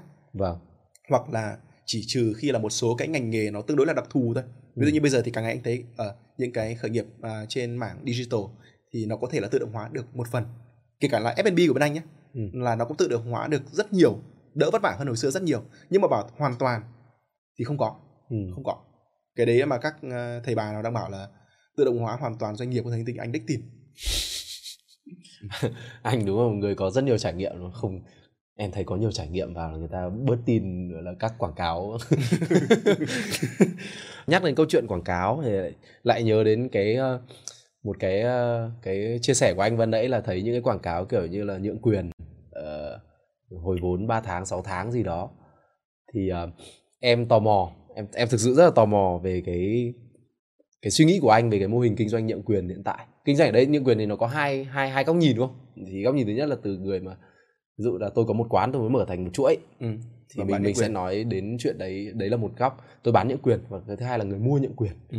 em em tò mò cả hai góc độ đấy. Ví dụ như bây giờ nhưng mình sẽ bắt đầu với người mua nhượng quyền trước đi. Em nghĩ hơi ngược một tí. Tại vì em nghĩ là cái cái việc mà mua nhượng quyền có lẽ là nó sẽ là một lựa chọn mà tức là nhiều người sẽ tiếp cận được và và ví dụ tôi có một khoản tiền rảnh rỗi nhàn rỗi và tôi muốn đầu tư thì uh, đấy sẽ là lựa chọn mà người ta có khả năng tiếp cận được nhanh nhất. Thì uh, làm thế nào để mình đánh giá được rằng là một cái deal nhượng quyền nó là tốt? Ví dụ như đợt gần đây mình thấy là Mixway chẳng hạn. Mixway tràn ngập. Bùng em thấy em thấy đi đâu cũng Mixway em cũng có đọc được một vài post của anh. Chính xác là của anh luôn. Cũng tính về các cái gọi là chi phí nhượng quyền các thứ như này PNL kia, đúng PNL bài toán. bài profit toán, and loss. profit and loss nó như thế nào thì uh, em thực sự muốn uh, đào sâu hơn về cái cái cái vấn đề này. Bởi vì đấy không chỉ là Mixway nó còn là rất rất nhiều các thương hiệu khác nữa. Và chắc chắn là chắc chắn là khi mình có một khoản tiền ăn một tỷ hai tỷ hay bao tiền đấy là mình sẽ có những cái lựa chọn. Và làm thế nào để mình đánh giá được rằng là lựa chọn của mình là tốt? Và làm thế nào để đảm bảo được rằng là nó hoặc là ít nhất là biết được là lúc nào cắt lỗ. Ok. hay. À, thực ra là cái uh, công cụ về nhượng quyền ấy, thì vâng. nó đang đang rất là bùng nổ phổ biến ở Việt Nam. Thực ra là trên Facebook của của cá nhân của anh ấy thì nhiều khi anh viết những cái mà anh rất là phản đối về việc nhượng quyền. Nhưng mà ở đây là phải nói rõ nhé anh phản đối việc nhượng quyền kiểu dạng lùa gà. Phản đối việc nhượng quyền là theo kiểu dạng là cứ rêu rao cái ảo tưởng là ok 3 tháng 6 tháng hoàn vốn. Cái đấy là anh cực kỳ phản đối. Bởi vì cái đấy là à, các ông đang bán nhượng quyền đang nói dối đang nói dối người mua. Đó cái đấy là cái không thật. Còn lại nhượng quyền thì tử tế thì anh cực kỳ là ủng hộ bởi vì là bản chất là làm F&B nếu mà trường hợp chúng ta chỉ là một quán không thôi thì uh, thực sự là rất là khó khó giàu. Đó. Thế còn nếu trường hợp mà chúng ta muốn có thể thành công được muốn thành một cái gì đó thì chúng ta phải uh, mở thành chuỗi. Và mở thành chuỗi thì nhượng quyền là một công cụ tốt nhất để mở chuỗi trong ừ. kinh doanh về F&B đó. Thế thì uh, uh, nhượng quyền và nhượng quyền tử tế thì nó sẽ tạo thành những cái thương hiệu rất là mạnh. Và cái đó là cái anh cực kỳ ủng hộ anh cực kỳ ủng hộ luôn. Đó. Thế còn lại là uh, với người mua nhận quyền thì bây giờ ok thế thì ông nói thế thì tôi biết thì quái là được là uh, bên nào đang bán nhận quyền là tử tế bên nào đang bán nhận quyền là không tử tế. Thì uh, anh nghĩ là thứ nhất là chúng ta đừng hạ thấp cái kỳ vọng của chúng ta xuống. Hạ thấp kỳ vọng xuống. Đừng nghĩ là có chuyện là kinh doanh về F&B là uh, sẽ có thể là 3 tháng 6 tháng hoàn vốn 10 ngày hoàn vốn rồi hoặc là họ trả lãi theo tháng uh, mấy phần trăm một tháng. Chuyện đó không có đâu. Tất cả những mô hình đấy là những mô hình mà họ quảng cáo như thế thôi và anh nghĩ là là càng những cái mà mô hình dạng kiểu quảng cáo nó quá đà ấy, cái đấy càng dễ là lùa gà càng dễ là lùa gà à, ờ, như bên anh chẳng hạn thì bên anh cũng có những quán bên anh mở ra là 3 tháng hoàn vốn. Nhưng không thể nào lấy cái đấy làm tiêu chuẩn cho tất cả các chuỗi của bên Pizza Home được. Đó bình thường là bên anh vẫn là khoảng tầm là 15 đến 20 tháng mới hoàn vốn. Đấy là chuyện bình thường trung bình của ngành mà làm ở mức đó được ở trên quy mô rộng đã là rất là giỏi rồi chứ không phải là dễ thì lấy đâu ra cái chuyện mà người ta dám cam kết là 3 tháng 6 tháng hoàn vốn được? Cái chuyện đấy là không có. Chúng ta hạ kỳ vọng ruộng thứ hai nữa là xác định là làm để mà hoàn vốn được là chúng ta phải làm vất vả. Chứ không có chuyện là mua những quyền vào phát là nó sẽ là ô tô là người ta sẽ hỗ trợ chúng ta hết và chúng ta chỉ có việc là là rất là nhàn nhã và nó nó kiếm được tiền hàng tháng. Cái chuyện đấy cũng không có. Có một mô hình mua nhận quyền tốt rồi nhưng mà để mà làm thành công được nó được thì chúng ta vẫn phải vất vả để chúng ta à, mới có thể là à, đạt được cái những cái mục đích về mặt tài chính được à, và thứ nữa về mặt nhượng quyền đấy là à, khi mà chúng ta mua nhượng quyền ấy kinh nghiệm của anh nhé kinh nghiệm của anh nhé các bạn có thể test hai cái yếu tố này là các bạn có thể loại được rất nhiều rủi ro khi các bạn mua nhượng quyền. Thứ nhất là các bạn hãy check đừng hỏi cái người bán nhượng quyền cho mình. Dụ ông Việt Anh bán nhượng quyền cho tôi ừ. quán cà phê là Spiram chẳng hạn. Thì đừng hỏi ông Việt Anh bởi vì ông Việt Anh khi mà muốn bán nhượng quyền cho mình thì kiểu gì chả nói hay đúng không? Anh tôi anh mua quán của em đi uh, ờ, 6 tháng hoàn vốn anh ạ đấy đầu tư có mỗi 500 triệu thôi 6 tháng anh cầm 500 triệu về sau đấy là tiền lãi. Đấy, nghe ước mơ đẹp đúng không? Thì đừng nghe ông đấy nói. Hãy hỏi những người đã từng mua nhượng quyền của ông Việt Anh cái đấy là sẽ chuẩn hơn. Hỏi những người đang kinh doanh đang mua nhượng quyền của ông Việt Anh xem thử là gì. Ok có thực sự là tốt hay không? Có thực sự là 6 tháng hoàn vốn hay không? À, trong cái quá trình uh, kết hợp với nhau thì có thực sự là uh, ông ấy hỗ trợ chúng ta tốt hay không? Cứ những phần nào hỗ trợ có phần nào không được. Mục tiêu có đạt được hay không? Hỏi càng nhiều người đã từng mua nhượng quyền của thương hiệu đó càng tốt. Cái đó là nó thật hơn rất là nhiều so với cả những nhân viên sale họ đang bán nhượng quyền cho công ty của họ. Thì cái đấy là sẽ cái sẽ chúng ta sẽ biết được cái bức tranh thật hơn. Thứ hai nữa là test thêm một cái yếu tố nữa đấy là hãy xem thử những người mua nhượng quyền ấy người ta có mua nhiều điểm hay không. Càng những cái thương hiệu mà có những người mua mua nhiều điểm thì mình nghĩ ừ. đấy là những thương hiệu mạnh. Bởi vì là khi mà họ làm một điểm uh, hiệu quả rồi thì họ mua nhiều điểm thì cái đấy là cái mà yếu tố nữa. Uh, giúp cho các bạn là ok đấy là cái deal nó nó ngon hơn bình thường. Thì còn lại là những cái mà kỳ vọng quá cao thì các bạn phải hạ kỳ vọng các bạn xuống. Ừ, thực ra thì ví dụ như em thấy là kiểu khi mà mình uh, làm research tức là mình nghiên cứu mà kỹ ừ. như thế thì thực ra là mất thời gian. Và em vẫn có cảm giác như là trong một số cái trường hợp nhượng quyền thì giống như kiểu mọi người đang hơi fomo. Đúng rồi. Đợt gần đây kiểu mixway chẳng hạn em thấy kiểu ai ai cũng cảm giác là vội vội vội vội. Tại vì sợ là ok tôi mở chỗ chỗ này thì tôi phải chiếm chỗ này đã không thì lại có ông khác mở. Cũng ở quanh đây thì tôi lại bị ảnh hưởng. Thế làm thế nào thì để mình nghĩ rằng là cái bên bán nhượng quyền ấy cũng vâng. cái đấy cũng nên nói mình nghĩ rằng là một cái rất là đơn giản thôi. Tức là chúng ta đừng nói quá những cái chúng ta có khả năng chúng ta làm được. Đừng nói quá những cái có khả năng chúng ta làm được. Thì khi đó thị trường nhượng quyền nó trở nên lành mạnh và trở nên tử tế. Còn ừ. bây giờ chúng ta nói mọi người FOMO là bởi vì làm sao? Bởi vì rất nhiều người bán nhượng quyền nói quá. Ừ. nói quá thành ra là người ta thấy à ok cái này là easy money quá người ta mới nhảy vào người ta FOMO và rất nhiều người FOMO như thế mua vào thì rất nhiều bên bán nhượng quyền có hỗ trợ được cho người mua nhượng quyền đâu. Làm sao mà có thể đạt được cái cam kết là 3 tháng 6 tháng hoàn vốn được? Làm sao có thể ừ. là đảm bảo là doanh số được? Doanh số của mình còn đang gánh cong lưng ra còn bảo là ông kia mua ở tỉnh nọ tỉnh kia mà bảo tôi cam kết doanh số được cái đấy là chuyện không có. Ừ. hoặc là họ chỉ có búp số thôi sau đó thì là nó lại rơi. Đó. Ừ. thì cái đó là cái. Chúng ta hãy nói thật cho người người người mua. Nói thật với nhau là gì? Mô hình của em mô hình của anh đang là như thế này nó có những điểm mạnh như thế này nó có lịch sử như thế này nó tốt như thế này nhưng nó cũng có điểm yếu như thế này. Đó nó có khả năng là hoàn vốn như thế này nhưng nó cũng có những cái rủi ro như thế này. Nói rõ cái rủi ro nói rõ đưa nói ra cơ hội nhưng mà cũng nói cho rủi ro cho người ta biết. Nói luôn là gì? Cái này là anh cũng sẽ phải vất vả anh làm. Đó vất vả làm. Nhân viên sẽ, sẽ phải quản lý nhân viên anh không phải trực tiếp anh học để anh làm để thì nó mới thành công được. Nói thật với nhau hãy nói thật với nhau. Thì chứ đừng chỉ nói là kiểu vẽ là một bức tranh màu hồng. Vẽ là một chiếc bức tranh màu hồng thì người ta fomo người ta fomo về người ta mua những quyền của mình. Nhưng mà sau đó thì mình xử lý cái phần đó cái đấy là ừ. rất nhiều bên thì cũng vẫn đang chạy kiểu dạng như thế cũng đang lừa gạt theo kiểu dạng như thế nhưng mà anh nghĩ là cái tiền đó nó không nó không bền. Còn rất dạ. nhiều bên thì không bền sau đó thì tôi dẹp tôi mở mô hình khác. Thì uh, nó cũng là lựa chọn thôi nhưng mà cái đó thì cái uh, thứ nhất là uh, mình nghĩ rằng là những anh em đang bán những quyền ấy đang xây dựng các mô hình đang bán những quyền thì chúng ta nên nói thật cho người mua biết là kinh doanh FB nó kiếm ra tiền nó phải rất là vất vả chứ nó không phải là dễ. Vâng. và nói rõ cho người ta biết là những cái rủi ro người ta sẽ phải đương đầu khi mà người ta bắt đầu kinh doanh về F&B khi mà người ta bắt đầu mua nhượng quyền. Nói cho người ta biết là những cái lợi thế của thương hiệu của mình khi người ta mua nhưng cũng nói hãy nói thật cho người ta biết là ok những cái rủi ro người ta sẽ có thể vấp phải thì cái đó nó sẽ giúp cho cái hiện tượng FOMO nó giảm xuống. Và những người mua người ta cũng kỳ vọng nó nó nó nó nó nó bớt gọi là trên trời hơn đúng không bởi vì bây giờ bảo kinh doanh cái gì đấy 3 tháng hoàn vốn đấy đâu ra làm gì Ừ. có ba tháng hoàn vốn thì thì giàu rồi thì cả làng đều giàu rồi lấy đâu ra đúng không đó thế thì cái đó là cái nó khớp với cả cái thực tế hơn và khi đó thì thị trường nó lành mạnh hơn mọi người đều bớt FOMO hơn Vâng. Đấy là mình đã nhìn từ góc nhìn của người mua nhượng quyền đi. Đấy là một số lời khuyên của anh cho người mua nhượng quyền. Thế còn ví dụ như là nếu mà em có một thương hiệu mà em muốn muốn bán, tức là là một người bán thì ờ, liệu rằng ở đấy có phải là cách duy nhất để mà mình gọi là thành công lớn ở trong cái lĩnh vực F&B này không?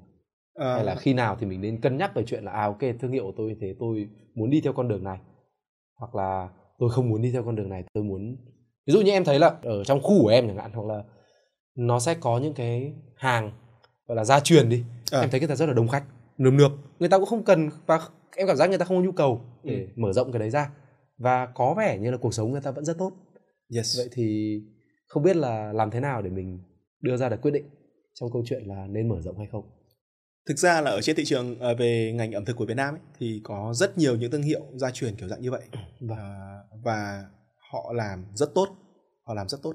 Về mặt tài chính họ làm cũng rất tốt luôn. Tức là gì? Ờ, mình biết có những quán là bán những cái món rất là bình thường, bán phở này, bán bún này, bán xôi này, ờ, bán ờ, những cái đồ ăn vặt nhưng mà rất là giàu, rất là giàu, dòng tiền hàng tháng là kinh khủng luôn đấy. Đó. À, kinh khủng luôn ở đây Ừ. anh có thể cho một con số ví dụ để để cho các bạn ví dụ là không phải để FOMO ấy nhưng mà Ừ. ý là để hình dung thì mình cũng mất biết rất là nhiều những cái gia đình họ bán những cái món rất là đơn giản thôi bán cơm rồi bán phở rồi bán bánh mì à, hay là bán thậm chí là cả bán trà à, nhưng mà sau một thời gian thì họ họ mua được rất nhiều căn nhà mặt phố rồi nếu mà giờ tính ra thì nó cũng giá trị đến cả triệu đô rồi thì đấy là những cái mô hình mà mình thấy là ở thị trường Việt Nam của mình có rất nhiều có rất nhiều. À, và cái đó họ có nên nhân bản thành chuỗi hay không thì à, quan điểm của mình tất nhiên cái đấy là lựa chọn của từng người một. À, nhưng từ góc độ mà nhìn lớn hơn một chút ý, thì mình không ủng hộ các mô hình đấy lắm. Để mình Ừ. nói lý do tại sao. À, bởi vì là à, quan điểm của mình ý, thì à, chúng ta luôn luôn nói là thị trường Việt Nam ẩm thực của Việt Nam rất là giàu rất là dạng như kiểu là gì món Việt Nam rất là ngon. Ừ. à, rồi à, à, ẩm thực Việt Nam rất là đa dạng. Nổi tiếng thế giới món à, món ngon à, khách nào cũng đến khen. Ok cái đó thì nghe thì cũng sướng đúng không? Bởi vì nghe cũng thấy tự hào. Nhưng mà có một cái nữa nếu mà chúng ta lùi lại một chút nữa chúng ta tự hào thì chúng ta phải tự hào là chúng ta phải có những thương hiệu về ẩm thực mạnh nhá. Và cái đó chúng ta không có nhiều. Nhìn thẳng lại chúng ta không có nhiều. Những quán gia truyền của ta chúng ta có rất nhiều. Nhưng mà những cái thương hiệu dạng như là ok KFC, McDonald, Burger King hay nhỏ hơn là những thương hiệu ở khu vực Thái đi, Thái Express thứ chúng ta không có. Misue chúng ta không có, chúng ta có những thương hiệu là kem Tràng Tiền 4 50 năm rồi, nhưng mà ở thương hiệu như Misue là chúng ta không có. ừ. Chúng ta có rất nhiều sản phẩm tốt về mặt ẩm thực nhưng chúng ta không có những thương hiệu mạnh. Và cái đó là cái sự lựa chọn. Cái đó là sự lựa chọn. Ví dụ như ở Singapore thì có những à, có một cái quán là Old Chang Kee chẳng hạn thì họ là một cái quán vỉa hè. À, và họ cũng là nhà tôi ban đời ba đời bán xiên ấy. nhưng sau đó thì bây giờ là họ thành công ty là niêm yết trên sàn chứng khoán Singapore rồi. Và tại sao họ có những cái lựa chọn như vậy? Thì anh nghĩ là bởi vì là sau một thời gian họ kiếm đủ tiền rồi thì à, cái này là cái giấc mơ của mỗi người khác nhau. Sẽ có những người là tiếp à, ok tôi tiếp tục tôi sẽ vẫn cứ làm mô hình nhỏ nhỏ thôi và tôi happy với cả mô hình đó. Ok đấy là một sự lựa chọn. Nhưng nhìn về mặt à, rộng hơn một chút tức là cả cái nền ẩm thực của Việt Nam ấy à, thì chúng ta cần hơn những thương hiệu mạnh và cái đó là cái chúng ta thiếu.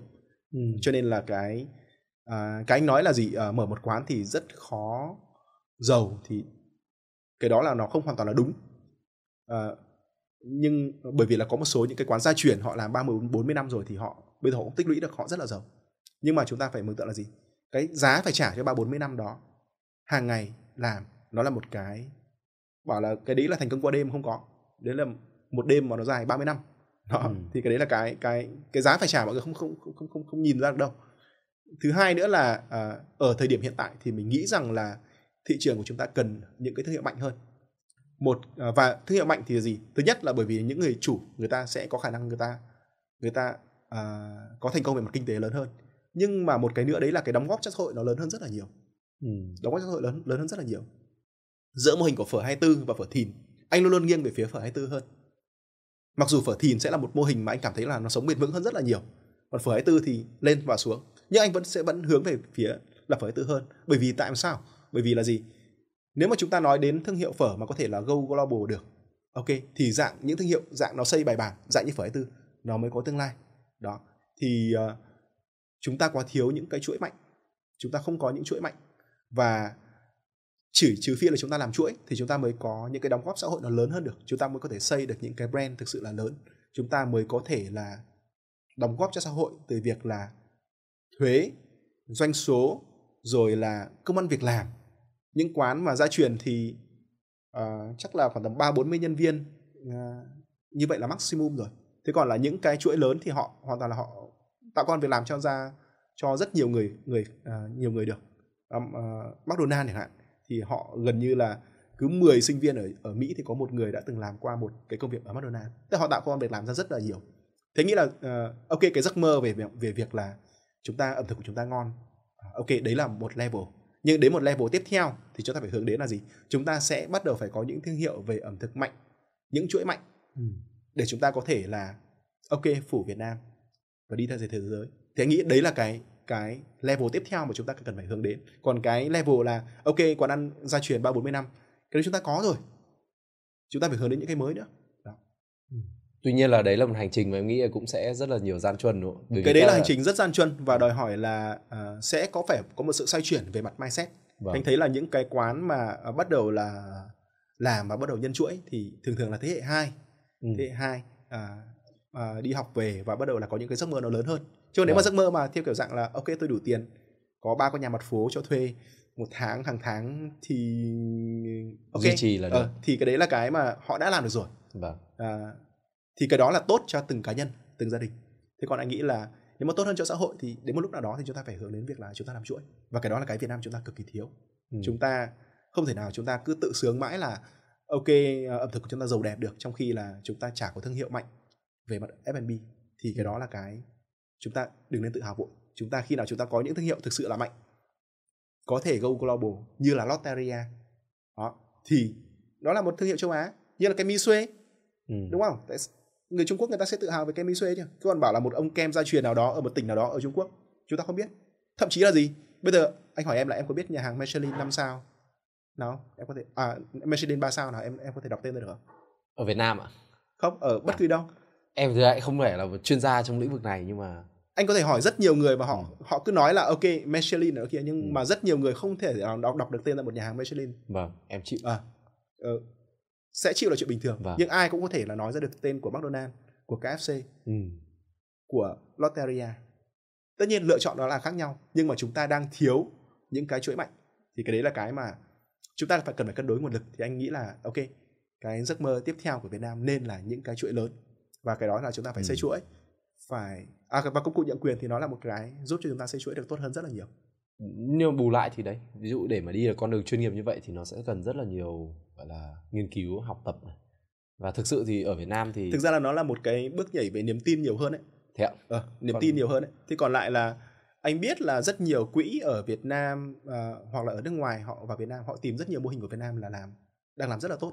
Và cái quy trình để có thể đóng gói cái sản phẩm đó đóng Nhân gói ra. cái việc mà uh, đóng gói về mặt sản phẩm quy trình sản xuất sản phẩm đóng gói về mặt vận hành đóng gói về mặt mô hình kinh doanh là hoàn toàn có thể làm được ừ. làm được hết và các bên uh, hoàn toàn họ có thể là họ làm cái đó để họ đổi lấy phần cổ phần của những cái thương hiệu mà tiềm năng ừ. thì gần như là công chủ đấy chỉ là yes or no thôi nhưng oh, mà okay. cái đấy là cái bước nhảy của niềm tin leap of faith đó bởi vì là lúc đấy là ok tôi sẽ mở rộng ra. Tôi sẽ giấc mơ à, là một cái thương hiệu bắt đầu là lớn chạy khắp Việt Nam. Hay là ok tôi vẫn happy với cả hiện tại. Thì anh nghĩ là uh, thị trường Việt Nam chúng ta thì uh, chắc là phải sẽ phải một cái thế hệ nữa. Và anh cũng đang chứng kiến rồi. Tức là rất nhiều thế hệ hai bắt đầu là họ bắt đầu là họ cái giấc mơ bắt đầu họ lớn hơn lớn hơn. Và cái chuyện đó là một phần là bởi vì tài chính nhưng một phần nữa là họ muốn cái thương hiệu của gia đình gia truyền của họ họ được mở rộng hơn. Và thứ hai nữa là cái đóng góp xã hội nó lớn hơn. Ok, em thấy là câu chuyện về nhượng quyền đấy là quan điểm của anh rất là hay và em thì rất ủng hộ. Thực ra em em em nghĩ rằng là thực ra đúng ờ, khi mà mình vỗ ngực tự hào rằng là tôi có bún chả, tôi có cái này, tôi có cái tôi có nem. Nhưng mà khi mà mình không thể chỉ mặt đặt tên ra được rằng là và thế giới biết được rằng là chúng ta có một cái gì đấy gọi là người ta thấy được sự xuất hiện khắp nơi thì đúng là rất khó để có thể nói rằng là tôi hay hay là tôi đẹp được kiểu như vậy thì thì em rất là ủng hộ quan điểm đấy. Và em cũng hy vọng là cái thị trường nhượng quyền trong thời gian sắp tới nó sẽ còn tiếp tục càng ngày càng chuyên nghiệp hơn và chúng ta sẽ thấy những cái thương hiệu mạnh hơn. Những cái uh, có thể là từ những thương hiệu truyền thống gia truyền các thứ nhưng mà nó sẽ có những cái bước nhảy mà cũng chưa biết 100% là nó có thành công hay không. Nhưng mà em nghĩ là cũng là một cái để đáng để thử. Nếu là em chẳng hạn chẳng qua em không có một cái thương hiệu gì thôi nhưng có thể là anh em mình là những người ưa mạo hiểm. Ừ. đấy lý do tại sao anh em làm startup. Còn đối với những người mà em nghĩ là ừ, làm quán ăn hay là quán cà phê Không, thực ra anh có biết là những kể cả những cái thế hệ hai khi mà để thuyết ừ. phục bố mẹ để mà chuyển đổi từ mô hình một mô hình gia đình sang thành một công uh, sang thành một mô hình mà có thể đóng gói để có thể là nhân bản được ấy thì cái sự thuyết phục của nó cũng rất là khó. Em tưởng tượng là một những cái người mà làm mở một cái quán mà chạy đến hai ba mươi năm rồi, rồi. master trong nghề rồi đấy và cũng đã có thành công rồi tức là tiền bây giờ cô cũng không thiếu chú cũng không thiếu tiền cô chú không thiếu cái quán của cô chú là cô chú hiểu từng chân cơ tơ cái tóc rồi đó. Thì thế hệ con kể thuyết phục được những người đó cũng rất là khó bởi vì cái tôi họ rất là mạnh. Họ cũng đã có thành công rồi chứ không phải không có thành công. Ừ. à, thì à, anh cũng mừng tượng là ok sẽ sẽ có một tỷ lệ nhỏ bắt đầu chuyển đổi được. Đó. Thế còn lại là và anh cũng hy vọng là đấy sẽ là những cái thương hiệu lớn tương lai của Việt Nam trong mảng ẩm thực bởi chúng ta đang quá thiếu những cái thương hiệu ẩm thực mạnh. Ok, mình đã nói uh, đi qua về câu chuyện nhượng quyền. Thì em nghĩ là còn một cái chủ đề nữa. Có lẽ là chủ đề cuối cùng mà em thực sự rất là tò mò đấy là câu chuyện à, mình cũng nhìn thấy là hiện giờ thì các cái app giao đồ ăn như kiểu GrabFood này hay là Shopee Food này, đấy là những cái à, nó cũng đã thay đổi rất nhiều cái cái thị trường. Hoặc là hoặc là không thay đổi nhiều, cái này thì là góc nhìn của anh, em nghĩ là anh sẽ bổ sung cho em, nhưng mà em nhìn thấy là nó thay đổi rất nhiều về hành vi của người dùng. Và như vậy nó cũng sẽ thay đổi rất nhiều về à, về thị trường. Thì không biết là với với cá nhân anh đi, hoặc là với những gì mà anh biết, thì nó tạo ra cơ hội và thách thức gì ạ? Cái ờ, anh chứng kiến về cái thị trường về food app ở tại ở tại Trung Quốc là anh rất là may mắn. Là năm 2017 là anh có sang Trung Quốc. Và lúc đó thì cái app Mây Tuân ấy, của Trung Quốc ấy, thì ừ. đấy là một cái app về giao đồ ăn. Và lúc đó khi anh sang Trung Quốc thì lúc đấy anh vừa đi vừa rất là hoang mang ấy.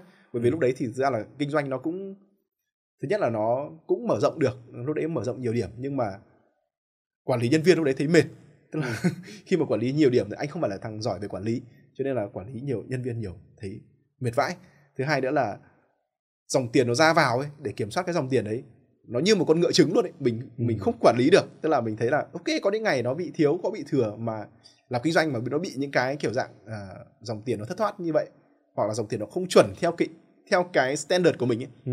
thì cảm thấy rất là khó chịu thì uh, lúc đấy là mà lúc đấy lại còn đang uh, làm à, à, gọi là tìm ra một số cái hướng khác nữa. Bảo là hay là phải thôi bỏ nghề F&B đi rồi mở sang ngành khác cho nó nhàn. Ngành này bây giờ vừa vất vả à, quản lý nhân viên lại còn vừa tiền nong như này mình không biết như nào. Thì uh, lúc đấy sang Trung Quốc bắt đầu mới thấy là ok nó có một cái anh chứng kiến là gì? Uh, anh chứng kiến là các cái app mấy tuần lúc đấy chạy đầy đường luôn. Hồi đầu anh còn tưởng nó là ừ, không biết nó là cái gì luôn. Từ lúc đấy là uh, Uber uh, chưa bởi uh, Uber thì xuất hiện nhưng mà cũng không chưa hẳn là dạng như kiểu là đồng phục như Grab chạy đầy đường như bây giờ đó thì uh, mới bảo là ok cái này thấy hay hay nhỉ nhưng mà cũng không biết là nó sẽ tương lai nó như nào nhưng mà sau đó thì bắt đầu bọn anh vào một cái quán McDonald thì mới chứng kiến là gì ok toàn bộ cái việc thanh toán đặt hàng đến thanh toán nó là tự động hết xong rồi thấy mấy ông uh, mấy tuần 2017 đã như vậy rồi. Ờ, xong ừ. bắt đầu họ vào xong bắt đầu là thấy là toàn bộ cái quá trình đấy nó diễn ra một cách gần như là hoàn toàn tự động luôn. Và nhân viên lúc đó thì anh thấy là một cái quán của McDonald ba ba tầng mọi chỉ có bốn nhân viên thôi. Và ừ. vị trí của thu ngân là gần như là hoàn toàn là không còn nữa.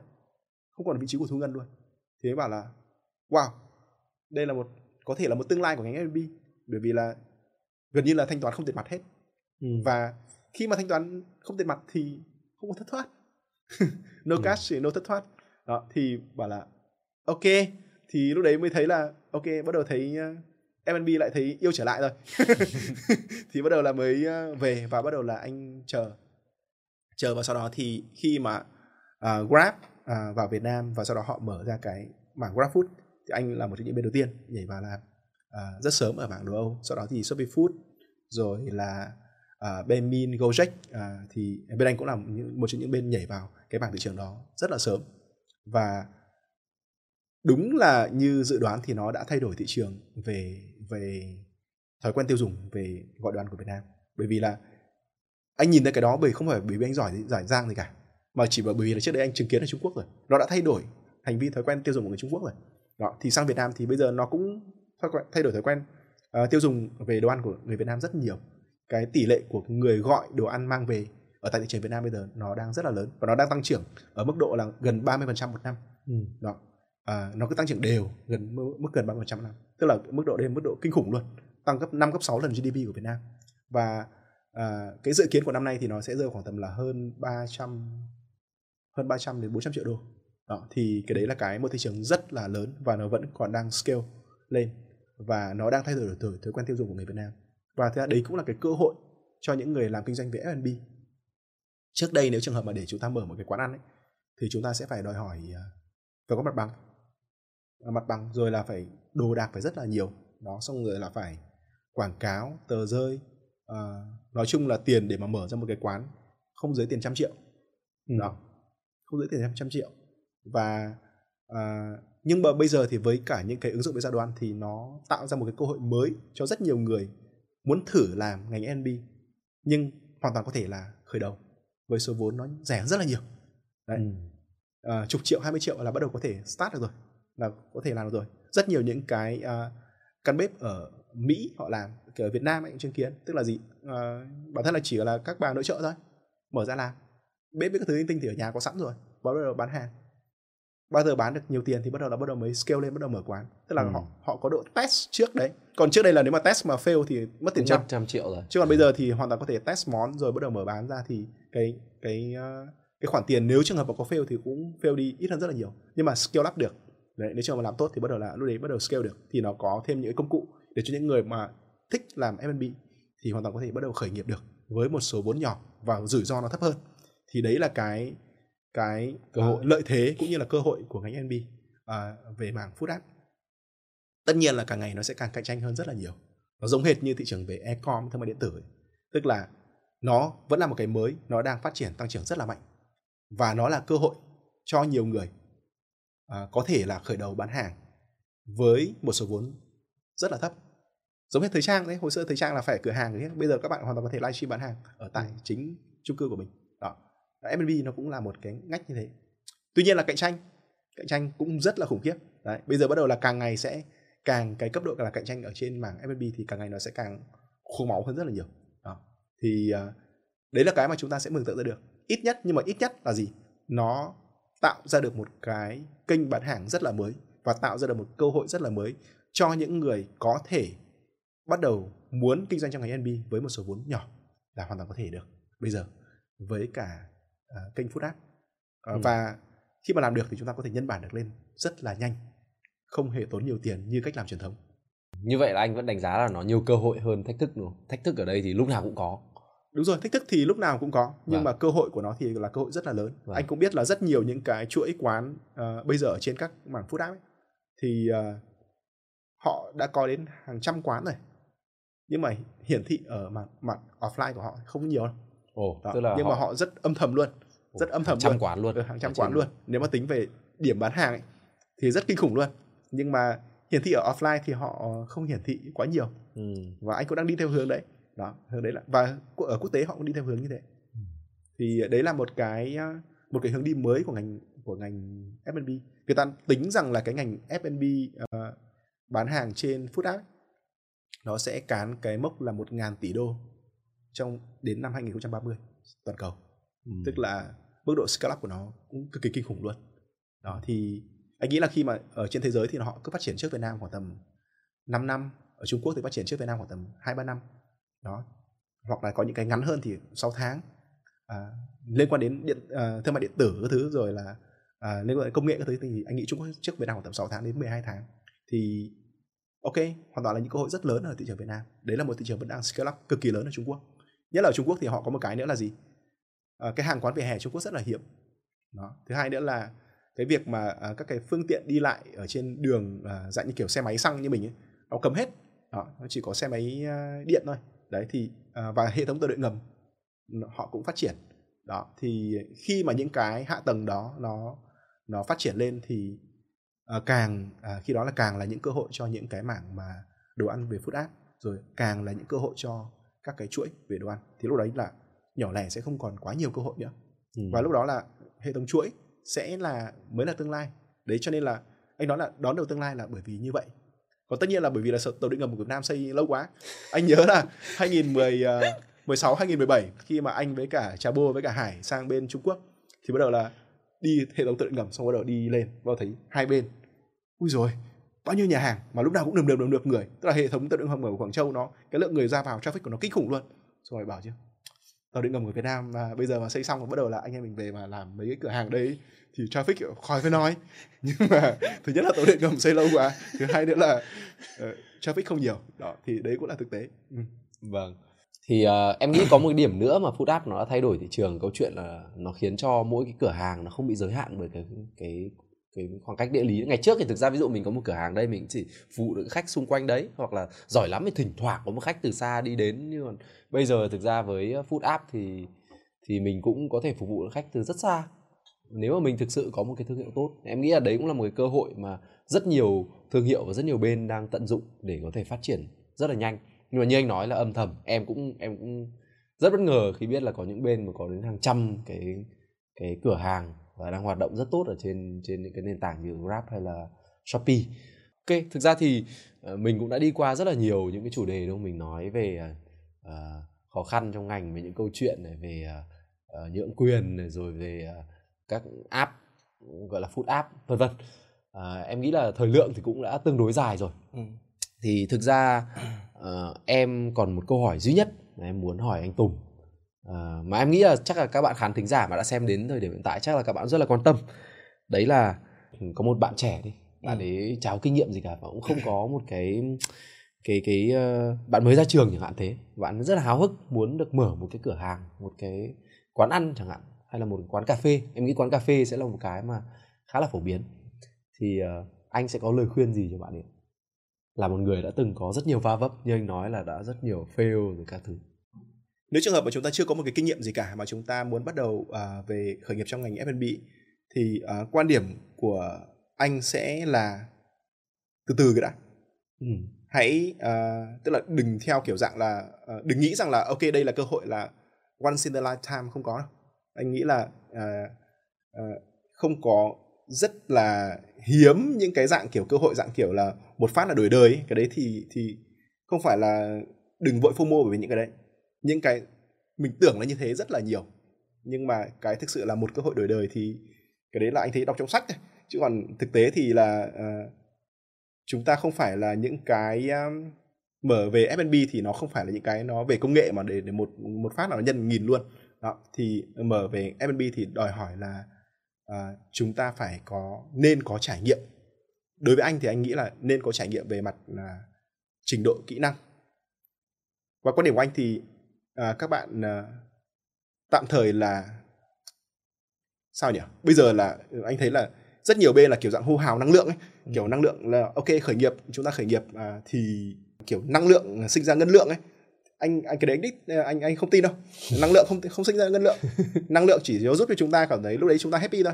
Chứ còn thực ra là anh thấy là đến bây giờ nhé những cái mà thực sự là người ta trả tiền cho mình ấy, cái đấy đến từ trình độ của chúng ta năng lượng không sinh ra ngân lượng. ngân lượng nhưng mà trình độ thì sinh ra ngân lượng. Và trình độ sinh ra cơ hội. Cho nên là cái việc mà bảo là ok tôi chờ cơ hội này cơ hội kia đến thì cái đấy là cái mà nó nó bị động. Bởi vì chúng ta không thể nào biết được cái cơ hội nào nó đến với chúng ta lúc nào. Chúng ta hoàn toàn chúng ta không kiểm soát cái đó được. Nhưng có một cái mà chúng ta kiểm soát được đấy là chúng ta nâng cao cái trình độ của chúng ta lên. Nâng cao trình độ của chúng ta lên. Thì trước khi chúng ta khởi nghiệp mình nghĩ rằng là à, bạn nên nâng cao cái trình độ của mình lên và có một cái rất hay của cái việc nâng cao trình độ của chúng ta lên ấy, là cái đấy là chúng ta chủ động chúng ta làm được. Thứ hai đó là khi mà chúng ta nâng cao cái trình độ của chúng ta lên ấy, thì cơ hội tốt nó mới thực sự nó đến. Ừ. chứ còn nếu trường hợp mà chúng ta trình độ chúng ta kém ấy thì thứ nhất là có thể cơ hội tốt nó đến nhưng mà chúng ta không nhìn nhận ra được bởi vì trình chúng ta còn kém. Thứ hai là trình độ chúng khi chúng ta tốt ấy thì thực ra là rất nhiều cơ hội những người giỏi người ta sẽ đưa cơ hội đến. Bởi vì cần những người giỏi để thực thi. Thì uh, đừng vội uh, đừng vội khởi nghiệp vội nếu mà chúng ta trường hợp mà chúng ta chưa có trình độ. Đó. Còn lại là chúng ta nâng cái năng lực của chúng ta lên.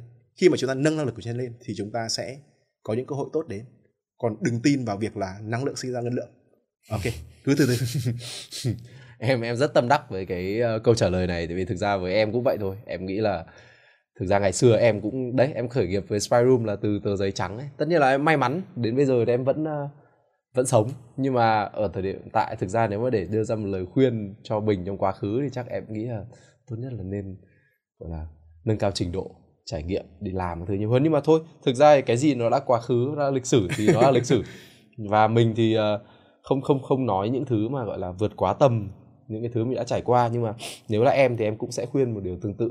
Tức là rõ ràng là lúc khi mình còn trẻ mình rất là háo hức, mình nhìn mọi thứ. Em ngày xưa cũng vậy, nhìn mọi thứ rất là màu hồng tự nhiên đi học với lớp đa cấp nhỉ? Xong bắt đầu về bắt đầu em, thấy em ngày muốn xưa khởi nghiệp ngay.